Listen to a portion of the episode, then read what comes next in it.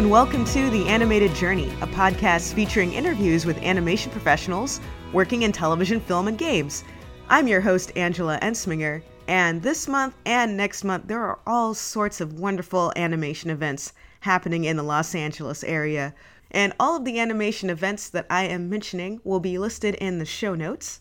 First up, on Friday, April 21st, USC, that's the University of Southern California, will be presenting First Frame, which is their showcase of all of their student films. I had the opportunity to go last year, and it was a fantastic program. There's a wide range of short films, including stop motion, 3D, 2D, hybrids, everything in between. I know you guys will love it. So make sure to check out USC First Frame.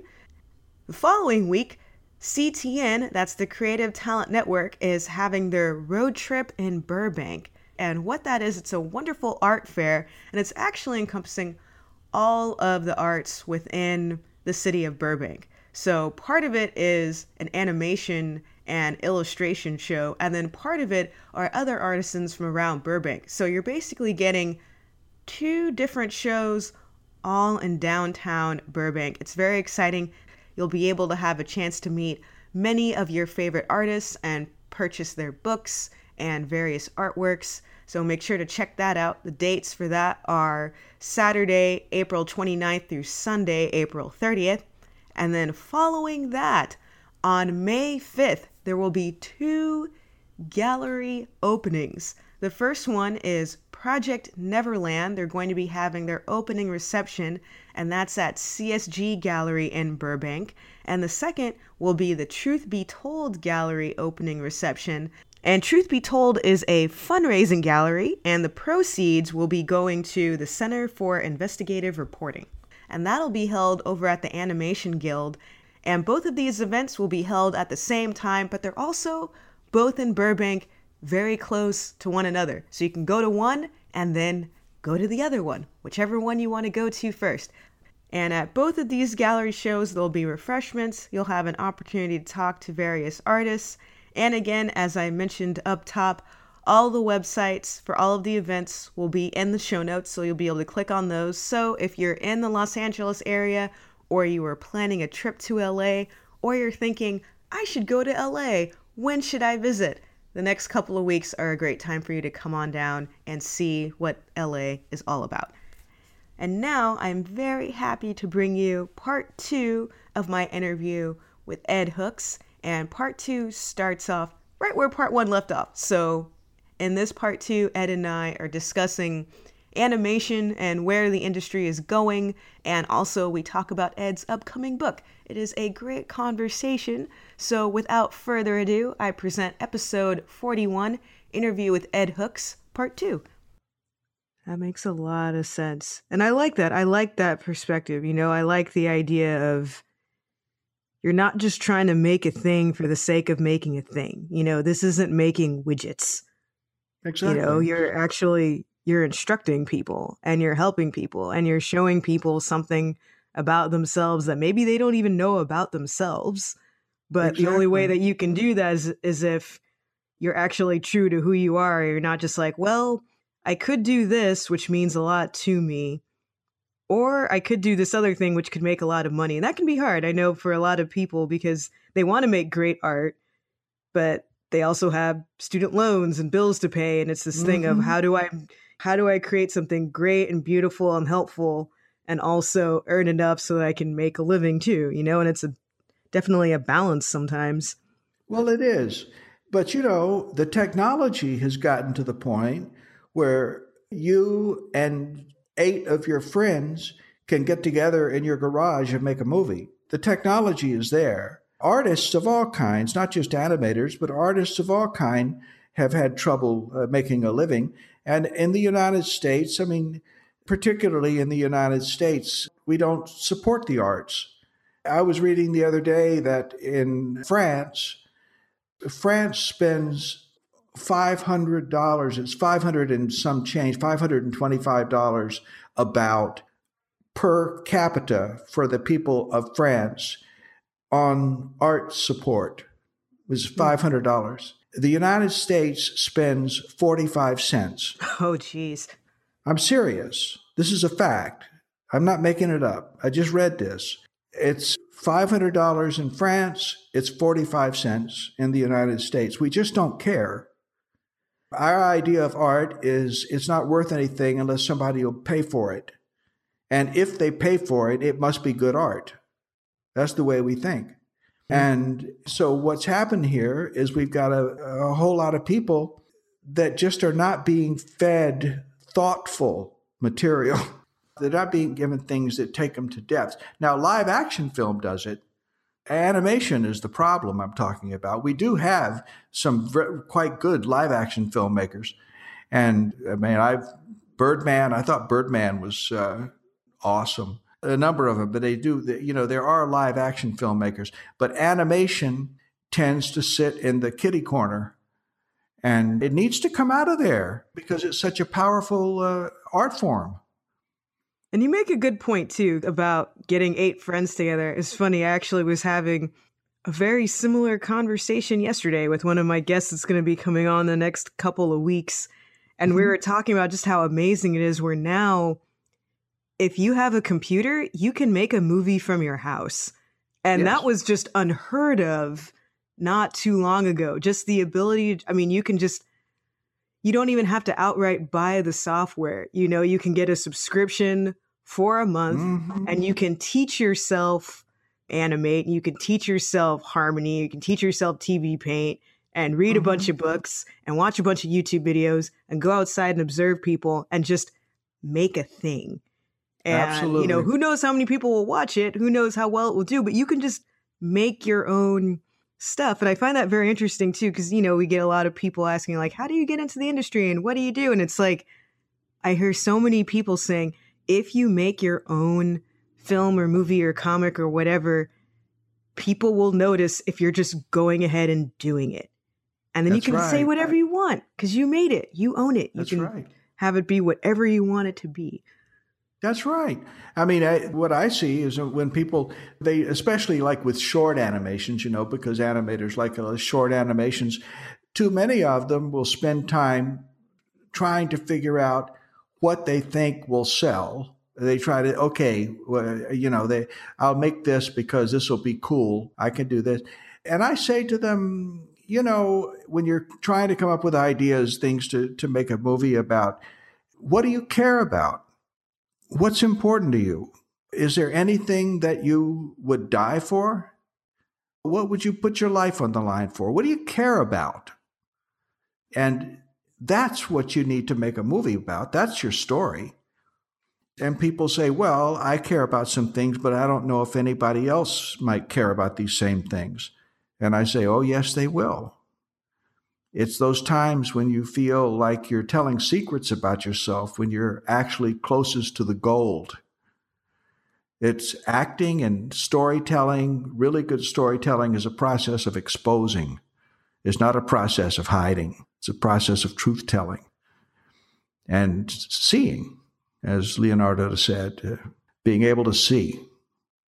And then to share that with the tribe. Put a circle in the dirt. What do you have to say? We're in trouble. What do you think? We need more of that. And I think you should make a movie, Angela. Oh, I'm working on it. yeah, it's funny that you mentioned that. That is uh, one of my New Year's resolutions is to make an animated short. And mm-hmm. it, you know, I already know it's like I know it will take me a while. I'm projecting somewhere between one to three years, but I'm very excited about it because I thought, you know mm-hmm. what? I made a short in college. It was fun. I'm out of college. I have a lot more resources now. I've learned mm-hmm. more about how all of this works. I could make something better than mm-hmm. when I mm-hmm. was in college and it could mm-hmm. be more mm-hmm. personal. And someone, and I forget who it was, and I need to find out who it was, but I heard someone say once that the more personal something is to you and the more true it is to you, the more universal it will actually be. That's exactly right. And I remember hearing that thinking, that sounds really counterintuitive. But then every creator I've ever heard who has said, I made this for me or we made this for us, mm-hmm. people respond to that. They see something in that. And I want Yes. people to have, I want them to be able to see it and go, I understand this. I relate to this. I have felt this way. Exactly. And what you will feel as an artist when they respond like that is you will feel psychologically visible. hmm And and that's what it's all about is to communicate, is to be is to be seen in a psychological way. It's very hard to wear who you are on your sleeve because a lot of people won't like it. But it's okay. Do it. It takes courage to be truthful. And good art is just simply truthful. What are some Yeah. other things you feel animators need to understand about that? Because you talked about, you know, psychologically visible. You've talked Mhm. about the present moment. Are there things that you've noticed that just consistently, when you're teaching your course, you find that, oh, this is a stumbling block that I can help Yeah. them with? Well, the most one of the most common errors that I see, a lot of people have the idea uh, that about that acting is all about the words. Part of this is because the dialogue tracks are usually recorded in advance, and then the animators put the headphones on, and then they animate to the voice tracks, and so they the suggestion, the implication is that the words must be the most important thing, and that the word the animation is here to support that in fact, our sense of sight is many more times powerful than our sense of hearing. And what an audience sees is far more important than what they hear. You can show an audience one thing, tell them something else, and what they see is going to override what they hear. And so, number one, I think that a lot of, especially new animators, don't really appreciate the power that they have in the visual images that they're creating. Here's an acting principle that you'll appreciate this, Angela. Miyazaki was asked one time, what is the difference between his animation and Western animation? And to answer the question, he began to clap his hands very rhythmically, just you know, just just like this. He's clapping his hands like that. And he says, When I clap my hands, what you hear is the sound of the clap. You don't hear what's in between the sound of the clap. And he said, In Japan, we have a name for what's in between the sound of the clap. We call it ma, like mama, ma. And he said, Western animators are afraid of ma. They think you have to keep making the sound of the clap, otherwise, you'll lose your audience. He said, I disagree with that. I think that if you fill ma with thought, intention, emotion, you will not lose your audience. And I agree with Miyazaki 100% on this.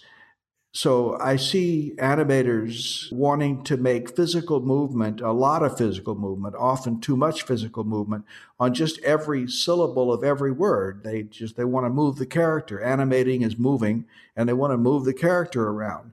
And stillness, you can have a lot of stillness in animation that's extremely powerful. And that's one of the big lessons. One of the things that I see is that this tendency to over gesticulate the characters, to over animate. The most powerful acting is in between the lines, is in between, it's in the quiet moments. Acting is reacting in a way. You mentioned Red Turtle, you're going to find that that's what that's all about. I remember I got an email from, uh, I have an email exchange with Michael Dudok de Wit, the guy who directed Red Turtle. And he told me one day while they were in production, he said, I just spent the entire morning in the recording studio recording breathing, just breathing. He said, no dialogue, just breathing. And he said, it's amazing how the sound of breathing triggers empathy. And I thought, absolutely, it does.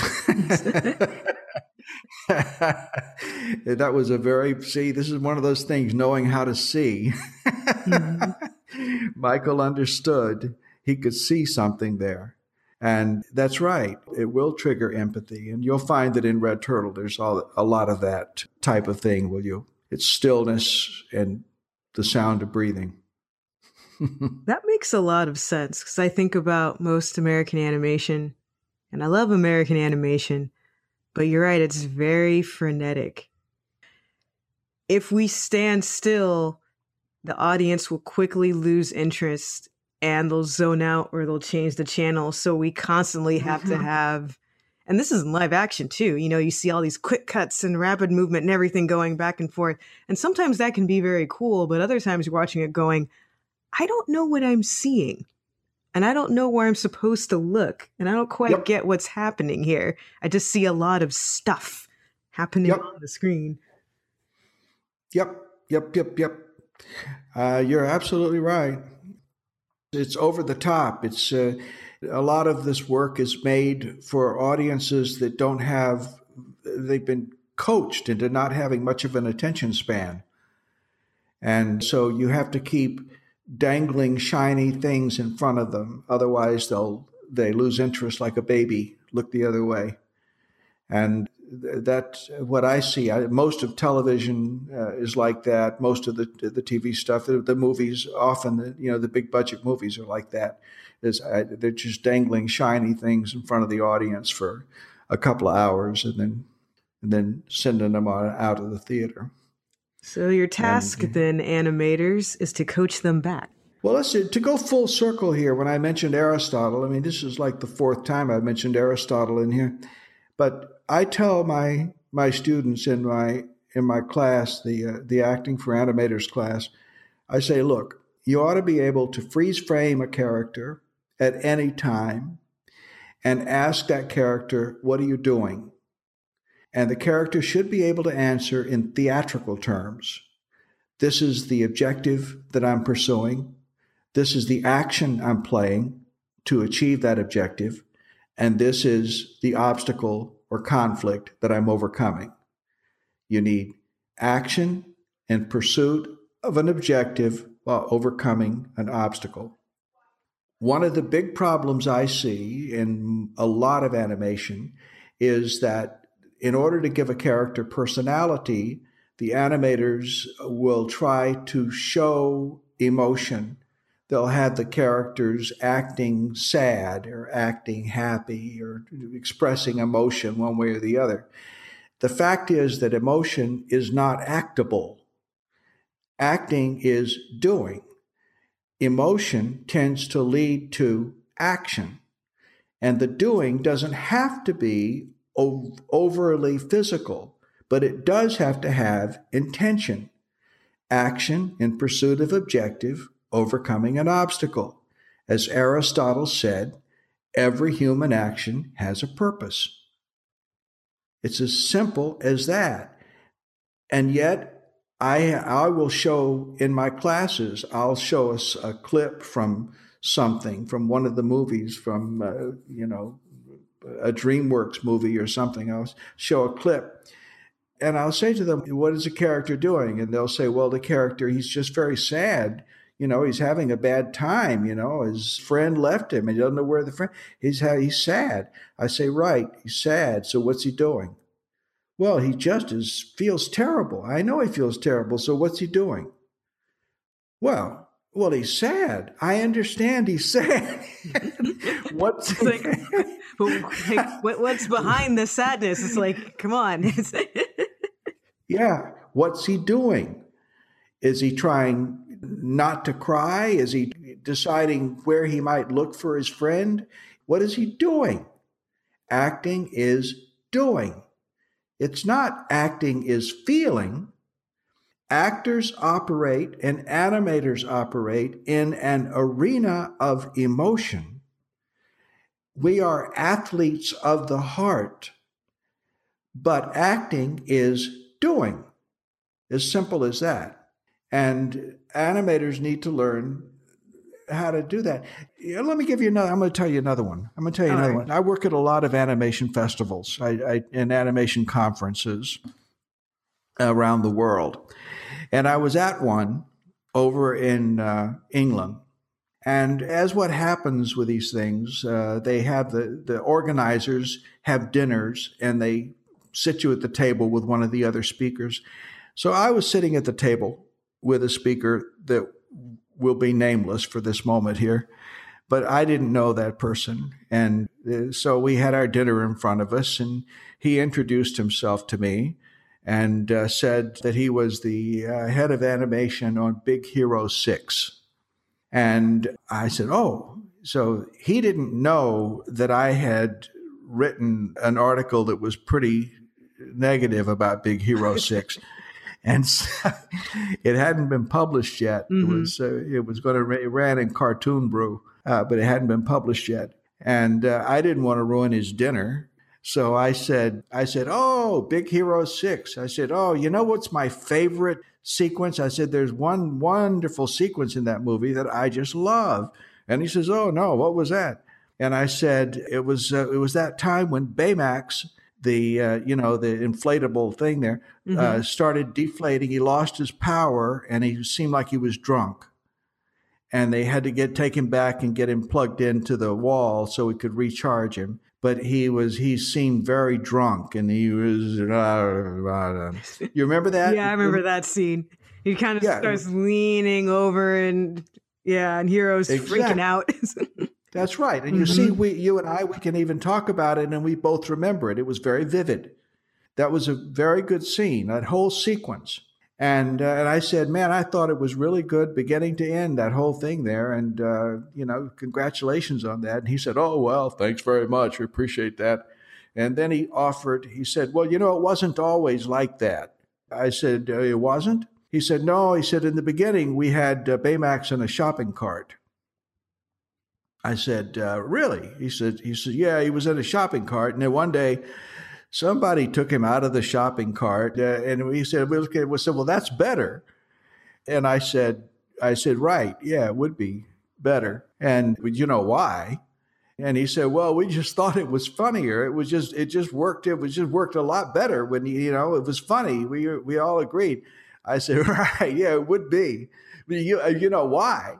And he said, Well, we just, we're in agreement about it. Everybody thought that it was. And it came clear to me that he did not know why huh. it was funnier. And the answer, do you know what the answer is? I don't want to put you on the spot. Well, let me, let me see. I, I, told you the I, yeah. I told you the answer a minute ago mm-hmm. when I mm-hmm. was giving you principles of acting. Yeah. Well, he was doing something. He wasn't just sitting there, there in the cart. That's right. When he's in the shopping cart, if you freeze frame him and you say, What are you doing? he can only say, I'm waiting for Hero, the boy, to get me back, to plug me in, to get me some more charge. He would not be able to answer the question in theatrical terms, What am I doing? This is fundamental acting theory. Now, I don't know how much money Disney spent animating Hero in a shopping cart but I'll bet you it was in the hundreds of thousands of dollars that they did that before they figured out. And then it was just happenstance. It was a story, one of the storyboard people, somebody like that, that said, try taking them out of the shopping cart. This is just basic acting craft, basic acting principle. And here you got a guy who had a very executive position on that movie and did not understand that basic acting principle. He was working on his gut. He was working on his hunch of what worked and what didn't. This is funny. This is not. I could tell it, it sort of becomes a. Uh, there's no technique there. There's no. Uh, there's no underpinning. If they just apply basic acting principles, they never would have put him in a shopping cart in the first place. I see this all the time, and it frustrates me. But of course, that's I'm in a position to where I can where I can I can teach it, and so and so I do. And speaking of craft too, I want to talk about because you have a new book out, and I'm really excited about it because it's going to be arriving at my home very soon. So I want to know if yes. you could talk about that. It's craft notes for animators, and I'm very interested in hearing about this particular book because you've written several books at this point, all of them very very good. So What in Yeah. particular is this one about, and how is this one different from acting for animators?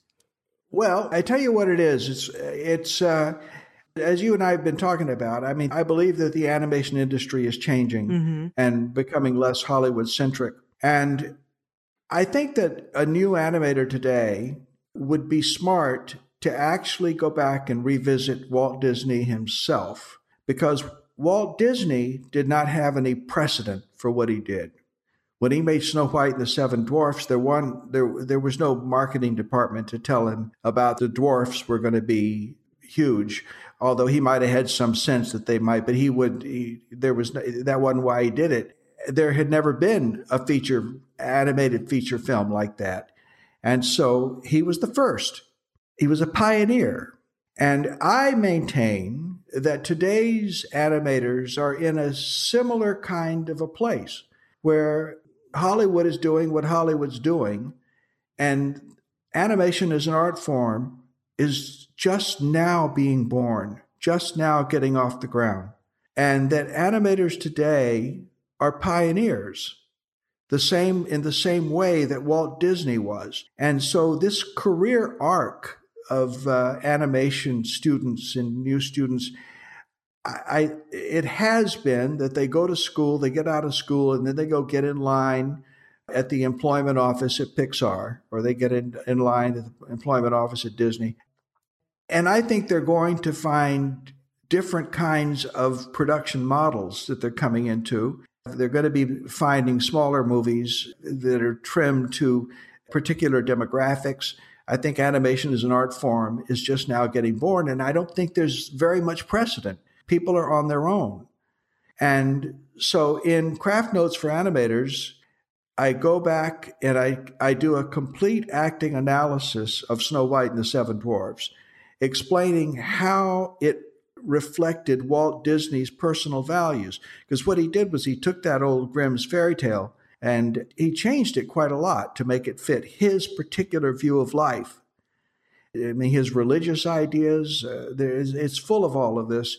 And so what I do is I, I go through and I itemize it all. I show them in scene by scene, sequence by sequence. And also I point out to them that Walt Disney signed that movie. It's not Snow White and the Seven Dwarfs. It's Walt Disney's Snow White and the Seven Dwarfs. And I say to people, would you sign, would you put your signature on everything you do? Would you do it? Walt Disney would because it reflected who he was. He felt psychologically visible in his work. He was expressing his values. And so, in Craft Notes for the Animators, it's divided into three main sections.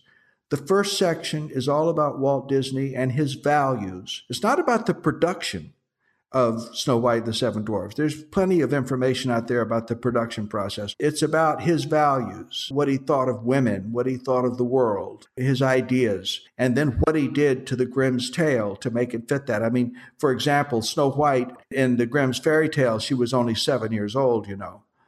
Did you know that? I did not know that. I knew that Yeah. Snow White in Disney's version was 14. I found that Right. out recently, but I had no idea she was seven. She was seven, and the the the evil uh, queen was her natural mother in the first one. Really? Wow. Yeah, yeah. Ask yourself what's going on there. Yeah, that that just makes it all the more disturbing. Yeah. So, but that was just one of the things. So it was his idea to make her. Uh, he wanted to put her at the edge of sexuality. The prince, the whole thing about the kiss of love, uh, and you know, and how that wakes her up and it gets her reborn, which, by the way, has all kinds of religious uh, connotations to it, especially the Christian religion. But in the Grimm's fairy tale, you don't. That's not what happened. The, the prince wants the coffin. It's made out of uh, gold and cut glass, and he thinks the coffin is beautiful, and she just happens to be in it. I mean, Oh. he's heard that.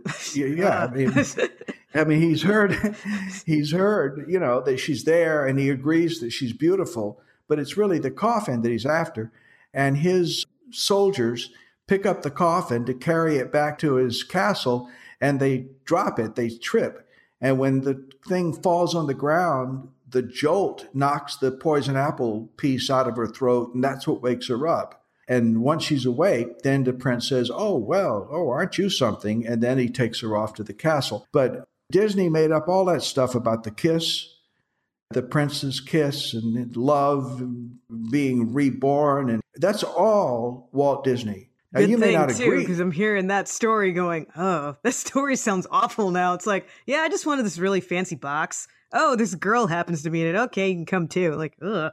Yeah. and honestly, that's what the, that's what was going on. But uh, you don't have to agree. I'm I'm not suggesting that today's animators make Snow White all over again. Mm-hmm. That's not what I'm. I'm not. I'm saying watch this process of what Walt Disney did with the original material and how he changed it to, to reflect his personal values to the degree that he would sign the movie. Walt Disney's Snow White and the Seven Dwarfs. At that time, he didn't even want to give screen credit to the animators. You know, mm. I mean, they they had to go on strike in order to get proper credit from him. But he wanted he was it reflected him his view. And so, part one of the book is all about that.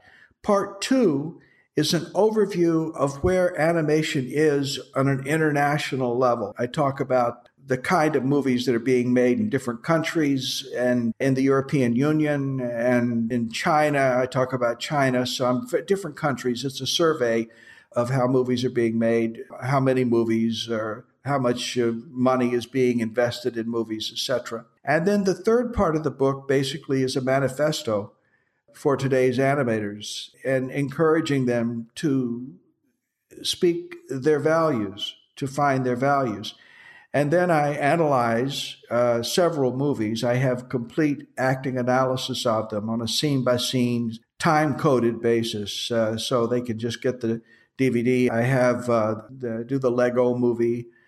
I have Frozen and uh, Inside Out, and and then uh, also uh, Chico and Rita, mm-hmm. and Ari Folman's movie, Waltz of Bashir, mm-hmm. from Israel. So I do complete acting analysis of all those. So that's what the book is. And it's a guide to these movies and a, and, and a suggestion of a way to look at yourself as an artist. Well, that is fantastic. And that's going to be an excellent resource for everybody. I hope so. Mm-hmm. I, I worked very hard on this book. I, you know, acting for animators is an acting book. I mean, I, I, talk about the craft of acting in there, you know, soup to nuts, how to how to do it. You know, I start with defining what acting is, and then and I build it and explain about what to do and and, and how to do it. This book, Craft Notes for Animators, really is a perspective. In fact, that's the subtitle. It's a perspective for a 21st century career. And I think that animators today are going to are going to have uh, new production models. I mean, you're familiar with uh, Chico and Rita, for example. Mm-hmm. You know how that movie was made. Uh, you know, it was based in Barcelona, the production office. Of course, the story deals with uh, musicians in the 1940s and 50s in Cuba and New York. But the production office was in Barcelona. And what they did was they raised money to make this movie from, I don't know how many, 11 different countries. And then in every country where they raised money, they hired animators from that country. And then the animators worked from their homes. Or if they had small studios, they worked in the small studios and they all collaborated over the internet. They weren't even in a single place. And a number of movies have been made like this. Ari mm-hmm. Folman makes his movies the same way, where they cobble it all together. I mean, you can you can raise five hundred thousand dollars off a Kickstarter. You can do it. You can piece it together. I think that animators coming out of animation school today, or not coming out of it, self-taught. They can be self-taught if they want, but I think that it has been the case that the only real career opportunities for them have been if they could land a job at either a video game company or one of the big studios like Disney or Pixar or DreamWorks, one of them. I think that's changing. I think you're going to have more entrepreneurial kind of approaches with these production models. You're going to see much more movies that are being made like Chico and Rita with animators from different countries and working independently and then collaborating over the internet and then having different kind of release patterns. They're just not all going to go to the cinema to the main cinema. Some of them are going to go directly to netflix or, or whatever and it's a new world. I tell you it was only toy story came out in 1995 mm-hmm. so I'm bad with math. What is how long ago was oh, that? Gosh, that 20, you're asking me. 20, 20 years, 25 years, yeah. 20, 25 years. Mm-hmm. Okay. Uh, okay. Yeah. So, but that, that isn't long. That's our lifetime, your lifetime, my lifetime since Toy Story came out. And look at how far the industry has come in this period of time look at how much animation has changed where it's evolved to. Yeah. that i mean just technically i mean you're talking about mm-hmm. frozen. Gorgeous movie and look at the awesome techniques in that thing. Well not only that but just the number of studios and also you know before like i've talked to people where they were majoring in animation in the 80s and everybody just asked them why? What are you doing? Mm-hmm. that is insane I told mm-hmm. my parents, I'm going to go, you know, I want to major in animation. I want to work at a big studio. And their reaction was, oh, that's great. You know, if I had been college age in the 80s and until that, they would have looked at me and said, what the heck are you doing? Why are you mm-hmm. doing this? So just even the public perception from people that aren't even in the industry is so much more positive because of all of these movies, because of all mm-hmm. the technological advances. I mean, it's to me, it's insane just how many people just know about it and just love it. Exactly. And and that's growing. And just wait until it gains more respect as an art form mm-hmm. and to where people at least stop saying all the time that animation is just a branch of cartoons and cartoons are for kids. Mm-hmm. That's the next big thing. We, there, there needs to be movies with thoughtful adult uh, themes we need some of those. There's a market for them. There, you just can't spend $200 million on them. Mm-hmm. And maybe at some point people will be able to spend that kind, but you can't do it right now. So you're talking about movies that cost a million dollars, two million dollars at most. I mean, you got to be able to make your money back. So that's how you do it. You keep the budget down and then you make a movie that's worth seeing and you'll make your money back. You'll get your money. You'll be able to make a living practicing your art form, being an artist. And I just think that it's an exciting time right now for animators. We're going to look back on this 50 years from now, you're going to look back on this time as golden time. I know people sitting around without a job, they're, they're saying, okay, what's he talking about? But I, I, I just know that it's nothing but opportunity out there right now. The thing is, the tribe, I mean, there's a need because the world is in such a shape it's in, and there's a need for shamans, there's a need for good stories, and the art form, the technology, and the art form, it's all converged all at one time. It's a perfect time for animation. And so exciting. I'm thrilled to be a part of it. And every day I'm, I'm excited about it all over again. That is wonderful. And Ed, I have to tell you, it has been amazing getting to talk with you today and just hearing your story and just not only just hearing your story and about your books and your acting career and teaching people, but just your thoughts on the industry and just what artists can do and what artists are capable of. Well, I just I can't thank you enough for giving me the opportunity to be here and to talk with you. Absolutely. So thank you so much. Thank you. I thanks very much, and uh, I'll be looking for that movie that you're about to make. Very much so, sir. And that concludes my interview with Ed Hooks. Special thanks again to Ed for being a wonderful guest, and make sure to check out his newest book, Craft Notes for Animators, by visiting the podcast website www.theanimatedjourney.com and clicking on the Amazon banner and going and purchasing his book. You'll be glad you did. And if you want to find out and if you want to learn even more about Ed and find out when his next touring dates will be for his lectures, make sure to visit his website, www.edhooks.com.